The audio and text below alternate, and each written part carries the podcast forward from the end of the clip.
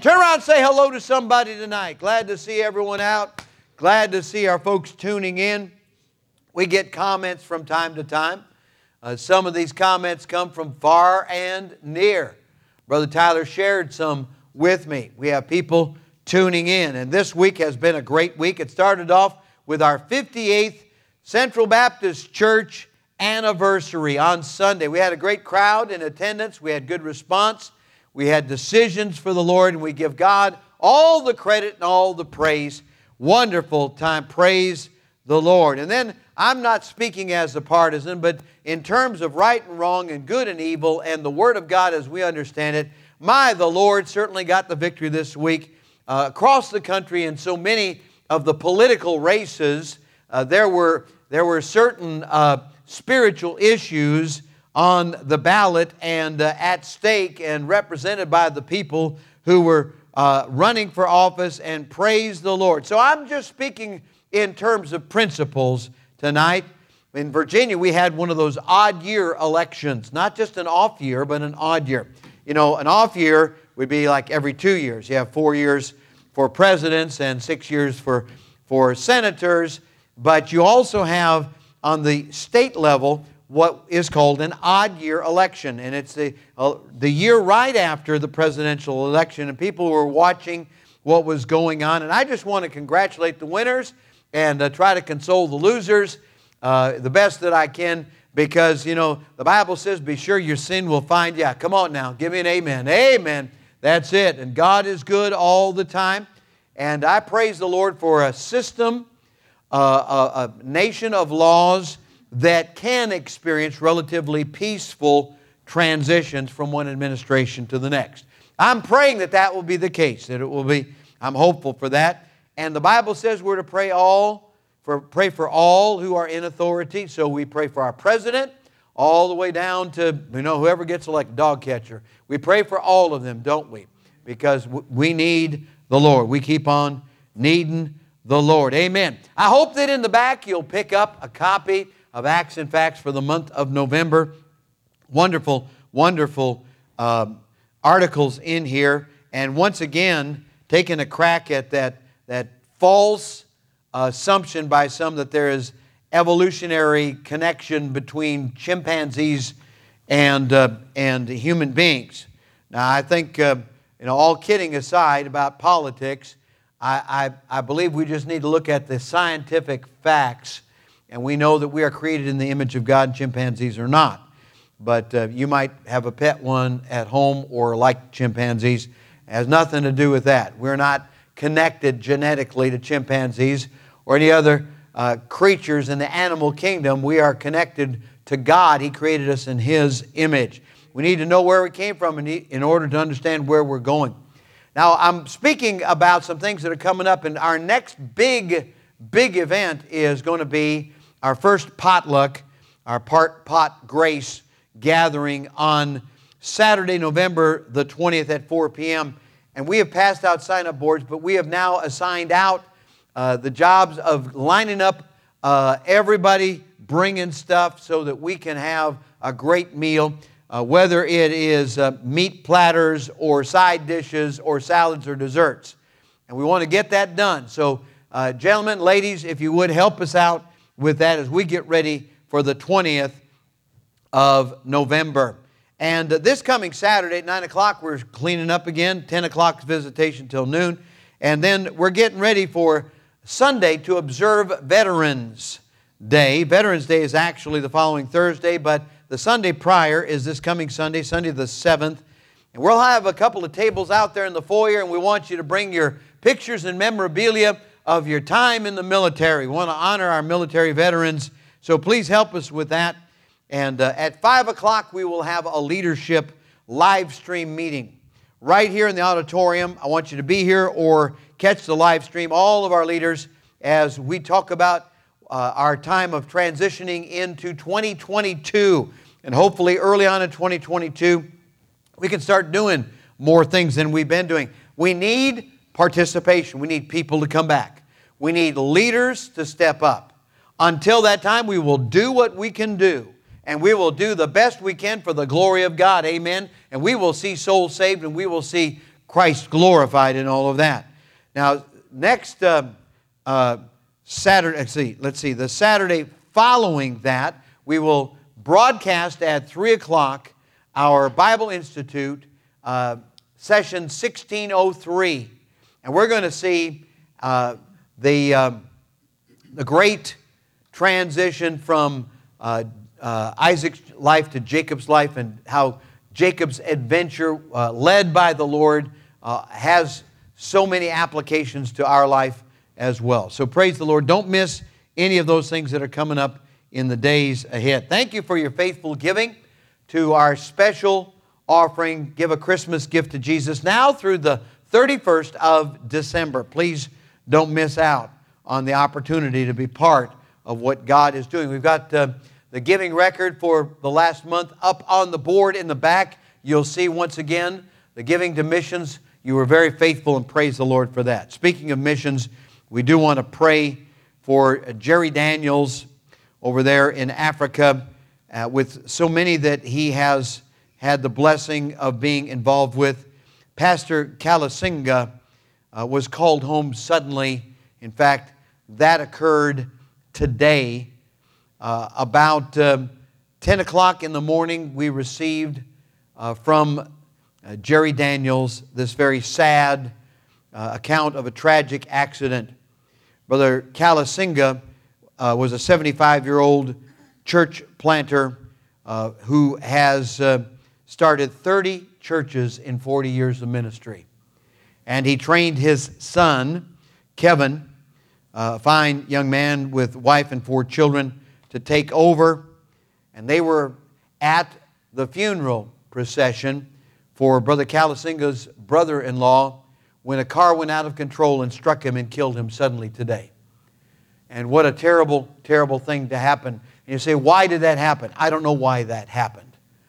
But I know that as I read between the lines, the last uh, prayer letter we received uh, back in July tells about Kevin being trained to take over for his father.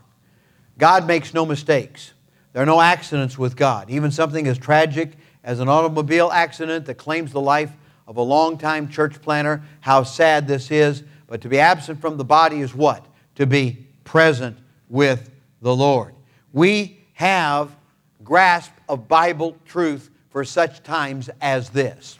When we are disappointed, when we are going through difficulties, when, when we are even almost distracted by the events of life. Uh, you know, the, the joy, the happiness of good things, and the sadness of, of tragic things happening, uh, and they happen in rapid succession. One of the hardest things to be in this world is a servant of the Lord because you have the good and the bad coming so rapidly on the, the, the, the just the just the moment thereafter, boom, something like that happens. And I got to say that God is good. God is good. We were, we were uh, at uh, lunch, we were eating, and uh, we know in some restaurants, we know just about, if not all of the servers. And the servers know who we are. They know that we are the servants of the Lord. We, we uh, have this church, we have this ministry, we have the tract outreach. And uh, uh, went by one of the servers and I, I gave him a fist bump and I said, God is good. And he said, all the time. That is often said, it's familiar, but it is so true. God is good all the time. And the reason we can actually say that, you know, you got the folks that are rejoicing and the folks that are mourning, and you've got it going on all at once. We can say it because we've got the book. We've got it right here. We've got the book. Calvin Coolidge was vice president of the United States, and he was overseeing uh, the deliberations of the United States Senate. Uh, and at this particular time, one of the senators got angry with another senator and told him where to go. Said, You can go straight to, you know. Said that. And the senator who had just been cussed out appealed to the vice president of the United States, who's the president of the, of the Senate assembling, and said, What about that? And Vice President Coolidge was looking through two books. He had the, the rule book of the Senate and he had his Bible. And he said, You know, I've just read both books, and both of them say you don't have to go.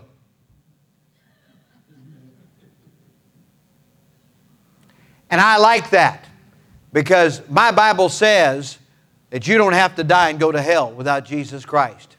You can take Jesus Christ as your Savior, and you can claim that.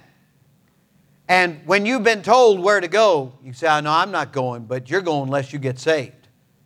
You're going unless you get saved. Everybody doesn't receive Christ as Savior. I've got a promise that He'll never leave me nor forsake me. I've got a promise that nothing will, will take me out of my Father's hand. I am in my Father's hand. I'm in the firm embrace of God's grace. I am, I am in the grasp of God's almighty hand, and nothing can snatch me out of God's hand. Praise the Lord for that. We're looking tonight in the book of Colossians for the first time about standing on the promises as we have sung. Kelso's Car- Kelso Carter's great song that we sing and uh, I love it. I love the way Baptists sing. They sing with confidence, they sing with joy. I'm standing on the promises. We need to stand on the promises. The book of Colossians is very much up to date because all around us we see great confusion. We see the cults. We see the cults, and the cults frequently will know their error better than we know the truth. We need to get to know our truth better than they know their error. And you've got the new age You've got that. And you've got the shallow churches that are just about getting big crowds together and they don't really care what you believe. And some of these non denominational churches, now let me just say right now non denomination, uh, non denominational is a designation that can cover from here to here, extremes. There are non denominationalists that are Baptist in everything except name. I wish they were in name also but they're just like Baptists. And then there, you can come all the way across the spectrum, and there are non denominationalists that are just like some cult out of hell. And everything in between, every shade. So, you say, how important are denominations? Well, take out your wallet and uh, just let me, let me choose the largest bill. And you say, well, wait a minute, wait a minute. Why the largest bill? Well, you see, denominations don't matter, right? Yes, they do. Yes, they do. There's a big difference between a Ben Franklin and a George Washington when it comes to money, isn't there? That's right. Some of you don't know what I'm talking about because you haven't looked at who's on the money. But uh, it's, not, uh, it's not George Bush, one or two, and it's not uh, Bill Clinton, and it's not Barack Obama. They don't have their, and it's not Donald Trump. They don't have their faces on the money yet. But, um, but we've got, we have got an identity Baptist means something. It isn't just tradition. The Baptist distinctives are Bible distinctives. We believe the Bible. A lot of confusion right now. And, um, and so, therefore, as we look at the book of Colossians tonight, we understand how easy it is for people to get confused when we think about the church at Colossae. I want you to turn to the book of Colossians.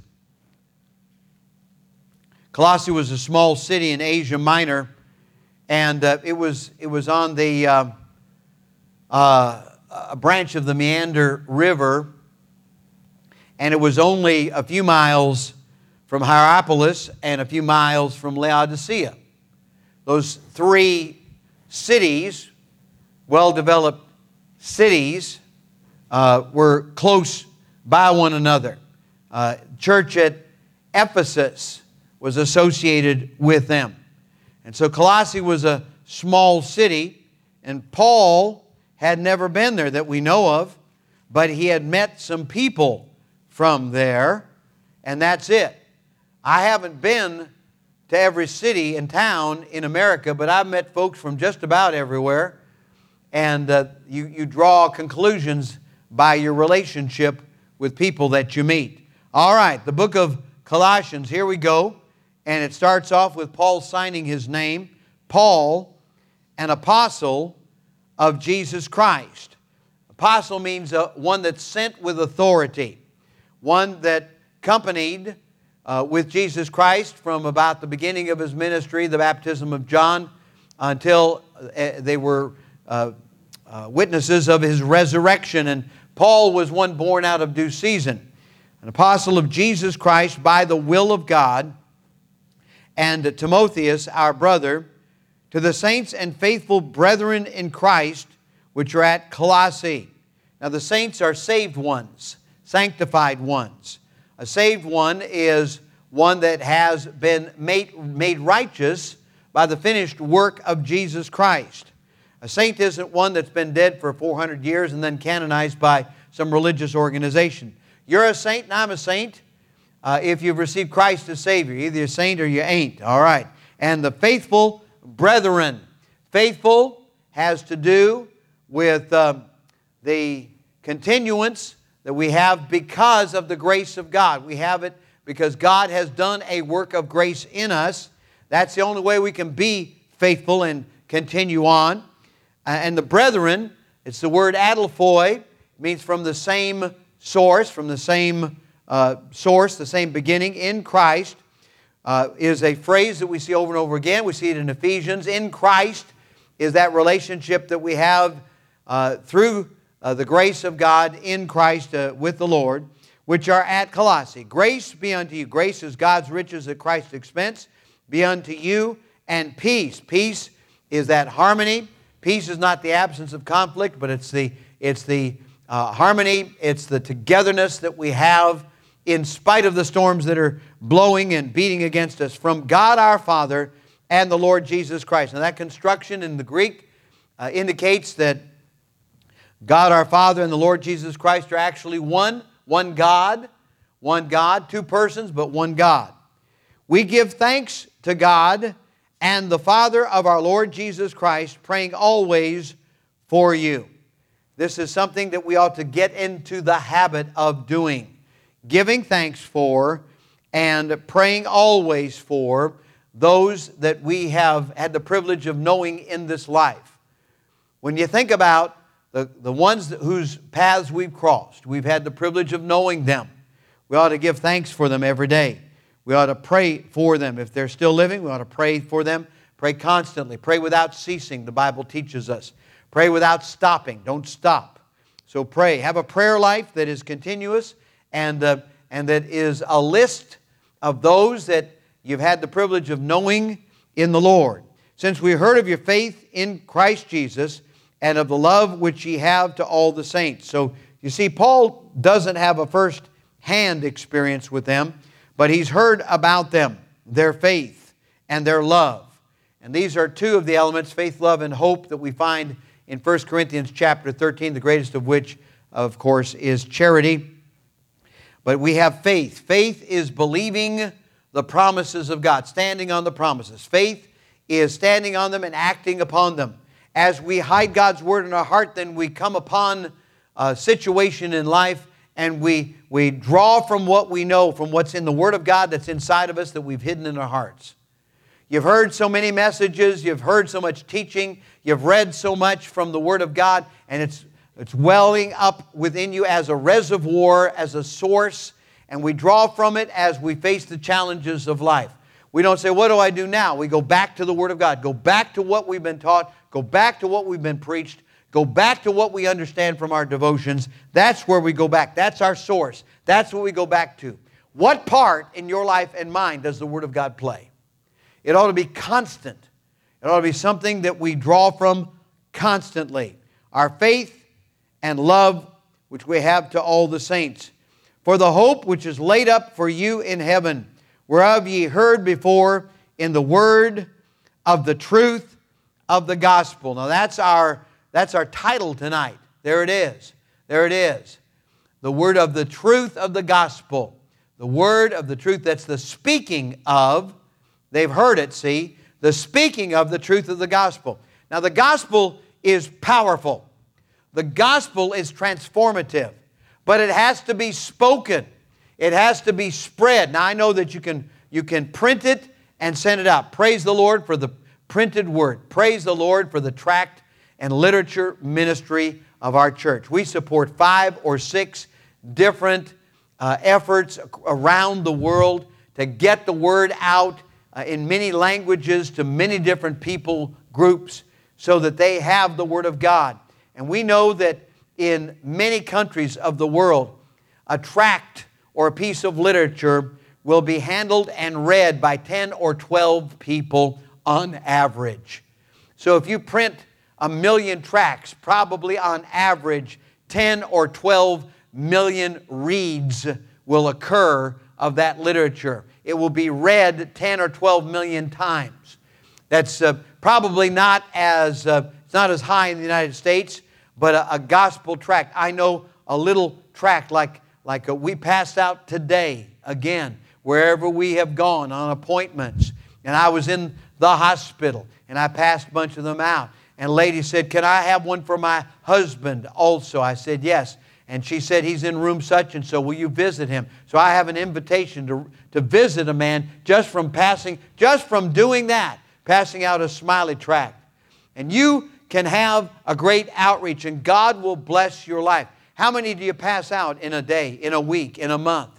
You pass out three a day? That's a thousand a year. A thousand a year, that means it's probably going to get read by three or four thousand people.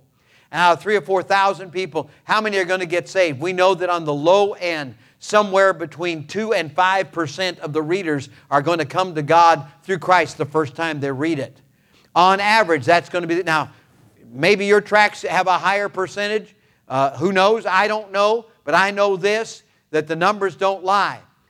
The false witnesses of, of the JWs, they know that so many people are going to respond to their literature. They know they've got, the, they've got the stats, they've got the figures down. And so have we as Bible believers. We know how many, and we've got, we got the advantage of it being the truth, not something that's been wrested from its context or something that's been changed or altered, but rather it is the unadulterated truth of the Word of God. That gospel is powerful. And so it says in verse number five, For the hope which is laid up for you in heaven, where have ye heard before in the word of the truth of the gospel. So let's see again. They're given, uh, Paul is giving thanks for them, praying for them. Since we heard of your faith, verse 4, love, verse 4, hope, verse 5. There it is. Faith, hope, charity. Amen. When you see it at work in the life of a brother or sister in Christ, you ought to thank God for them and you ought to tell them that. Amen which is coming to you as it is in all the world. Now, wait a minute, hold on.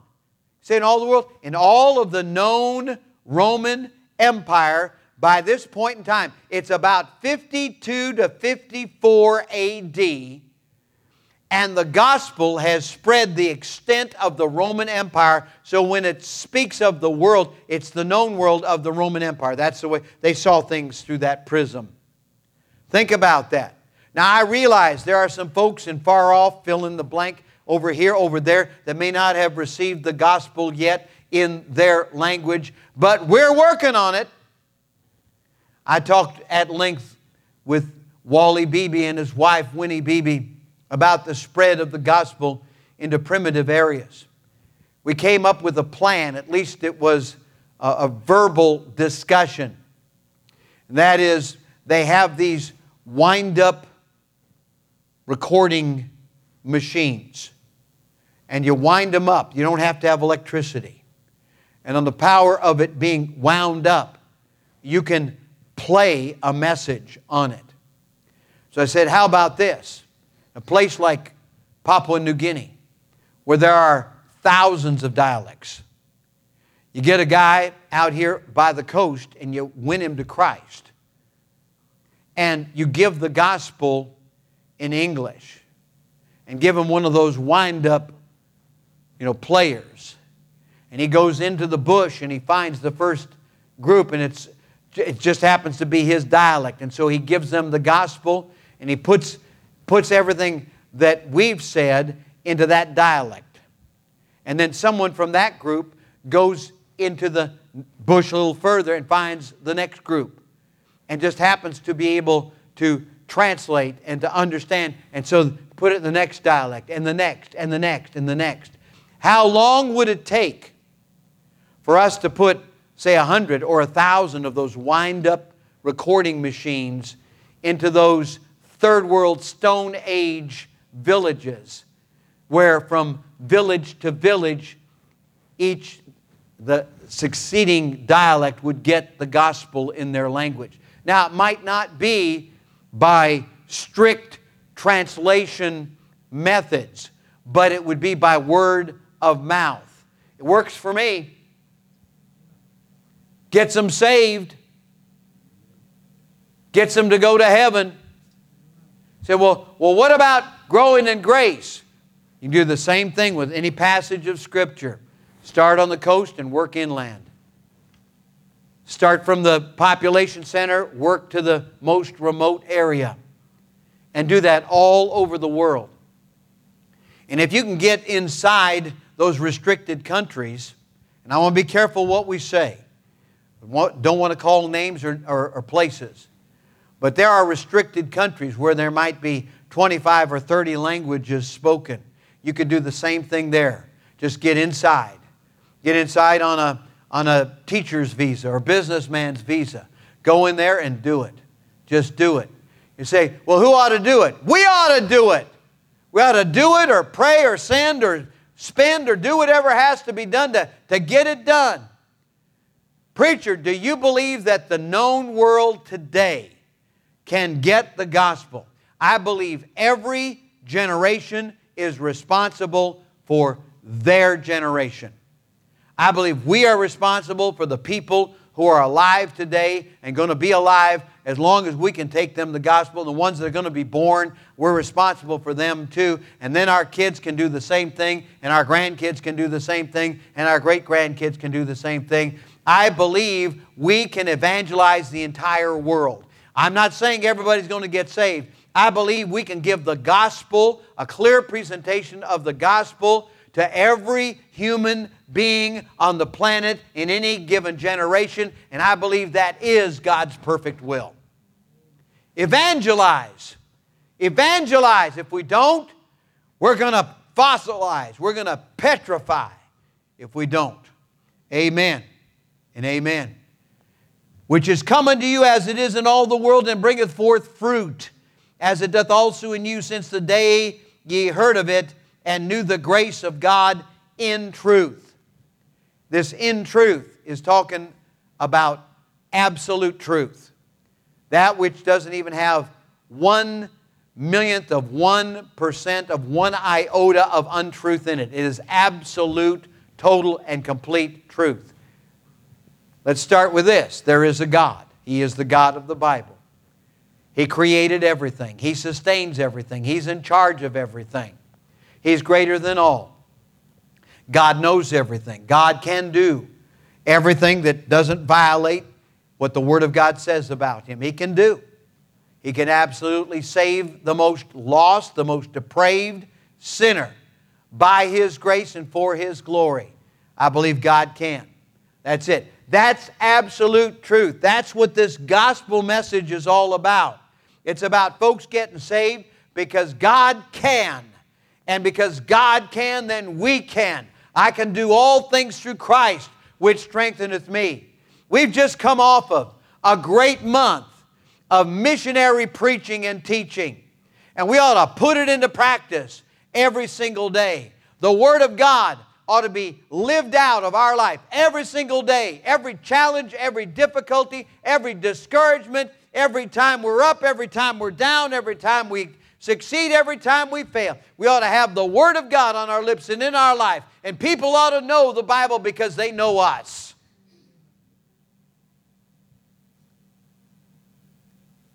Verse 7 As ye also learned of Epaphras, our dear fellow servant, who is for you a faithful minister of Christ, who also declared unto us your love in the Spirit. Now we know where Paul found out about the Colossian Christians.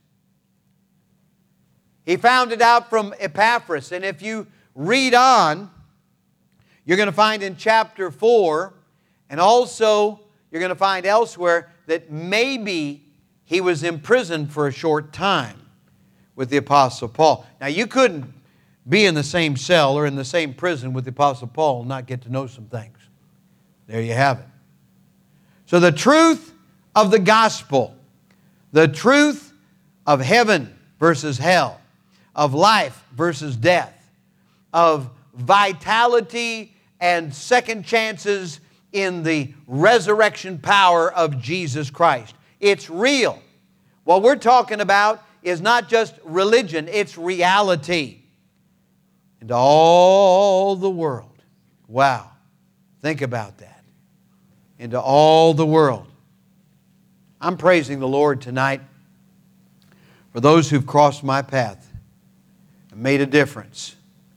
When I think about those who've made a great impact on my life, I can honestly say I saw Jesus Christ in their life. By their attitude, their words, their deeds. And there was something about them that just drew me, and I said, You know, I, I want that in my life. I want that in my life.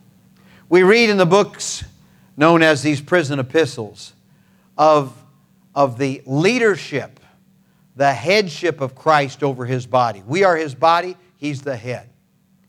And we know that you can't have life without the head being attached.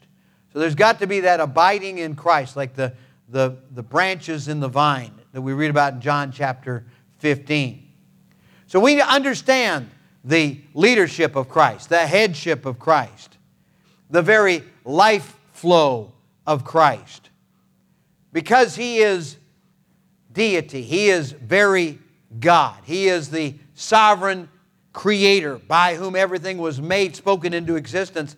Jesus Christ is our very life. He's the author of our life, the author and finisher of our faith. He is the preeminent, not just the prominent, but the preeminent one. He is before all things. He is the Redeemer, the one who has personally seen to it that the bill has been paid in full. He's in charge. It's His church, it's His body, it's His place of indwelling. And when I've seen that in the life of other people, I've recognized Him. I can see Jesus in them. We should be so living that people can see Jesus and His life in us as we face our challenges. Life's tough, life is difficult. But if it weren't challenging and difficult, then this that I'm talking about, this life principle that's in Christ, would never be tested and we would never know that that's real. That's real. Don't complain to God about the test of the life principle of Christ in and through you. Don't gripe about it. It's so hard. You're missing the point. The problem is we are seeing things like spiritual kindergartners or preschoolers instead of in the mature way that we should as far as we should have come and as long as we have been saved.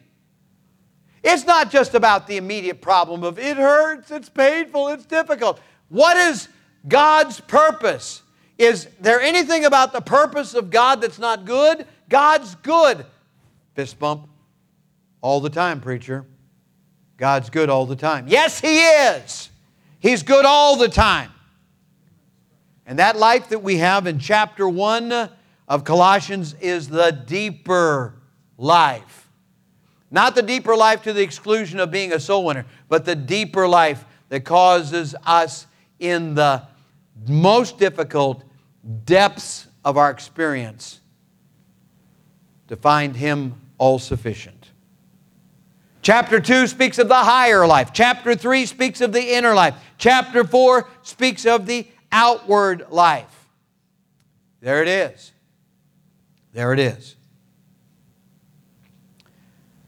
The Colossian church was similar to believers today in that it had become a hodgepodge of a lot of different things that were not pure Word of God. And you can find that in just about every assembly today. Find the shallowness prevalent so that people think you know, that whatever way the wind is blowing, that must, or whatever way they are feeling the wind blowing them, that must be God revealing Himself out here instead of in and through here, the Word of God. There's a real danger in that. The church at Colossae had a problem of ascetic legalism touch not, taste not. They had philosophical false mysticism. They had cultic, new age kinds of things, isms. And really, the Christian life is just the Christ life. It's about Jesus Christ. We don't have to get bored with the preaching and the teaching of the Word of God that we've heard for how many years and say, now I'm going to go out here and I'm going to grab this New Age thought. I'm going to grab this ascetic. I'm going to grab this old legalistic, this Jew, Judaistic, and this other uh, philosophical concept, and I'm going to bring it in, and oh, it's going to get juicy, and oh, people are going to be so excited, and they're going to they're going to have a new way of saying things, and a new way of thinking about things, and a new way of seeing things, and there's going to be the same problem that they had at Colossae. So Paul writes this letter. And after reading it again and again and again to get ready for this presentation, of which tonight is the first installment, I just say, God deliver us, God preserve us from synthetic Christianity, synthetic religion that's a mixture, a buffet, a smorgasbord, pick and choose, pick and choose, pick and choose mystical religiosity. God help us. When we read about Adam and Eve, there was actually a man named Adam, and there was a woman created from his rib, and her name was Eve. This is not an allegory. This does not represent something else other than what it is. Jonah, swallowed by the whale, is not an allegory, is not something mystical that we say, oh, that's just like the Jonah was swallowed by a creature that God created that had a canal inside of it that was shaped like Jonah. Happened. I don't want to even read after the vagaries, the vague, mystical writings of people that aren't absolute truth believers. I'm an absolute truth believer. I believe that the Word of God, as it is, literally, is more reliable than anybody's mystic ideas or anybody's philosophy. And if some mystic comes along and he says, oh, oh, and some person promoting him says, Oh, you just got to hear brother so and so. You just got to hear, sometimes sister so and so. You just got to hear this religious, uh, oh, you just got to hear this. Oh, it just, it just, it'll enthrall you. It'll just, it'll just, oh, it's just more than you can take in. And if it's something that's not plain, I mean plain from the Word of God, then I've got to say, All right, sir, ma'am, I want you to show me, show me your accreditation as an apostle before I listen to you. I want you to, I want you to raise somebody from the dead. I want you to feed 5,000 with a few loaves and fishes. I want you to, I want you to do something that will authenticate this new stuff that you're saying because I happen to believe there is no new stuff. I happen to believe that it's all in these 66 books. And what God wants me to know is right here. And He wants me to know it, and He wants me to live it out every single day. So people say, fist bump, preacher, God's good all the time. There it is. There it is. The Gnostics. Now, they didn't come into full bloom until probably another hundred years after this, but they were already starting up.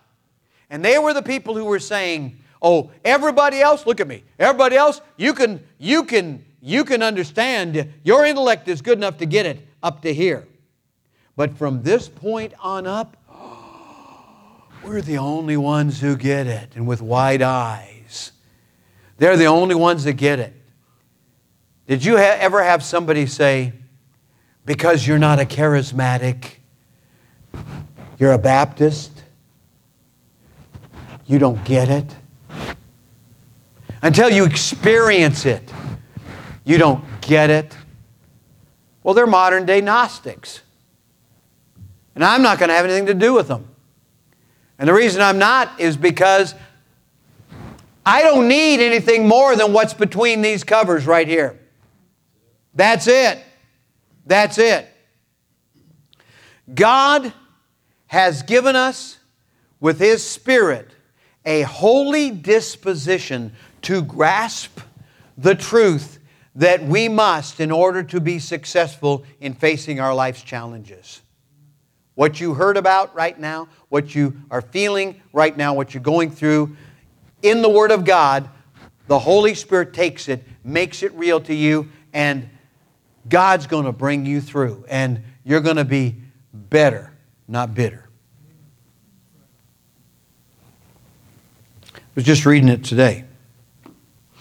Acts chapter 26. Go there quickly. Acts 26. Paul is standing before Agrippa. And he's giving his testimony of how he got saved.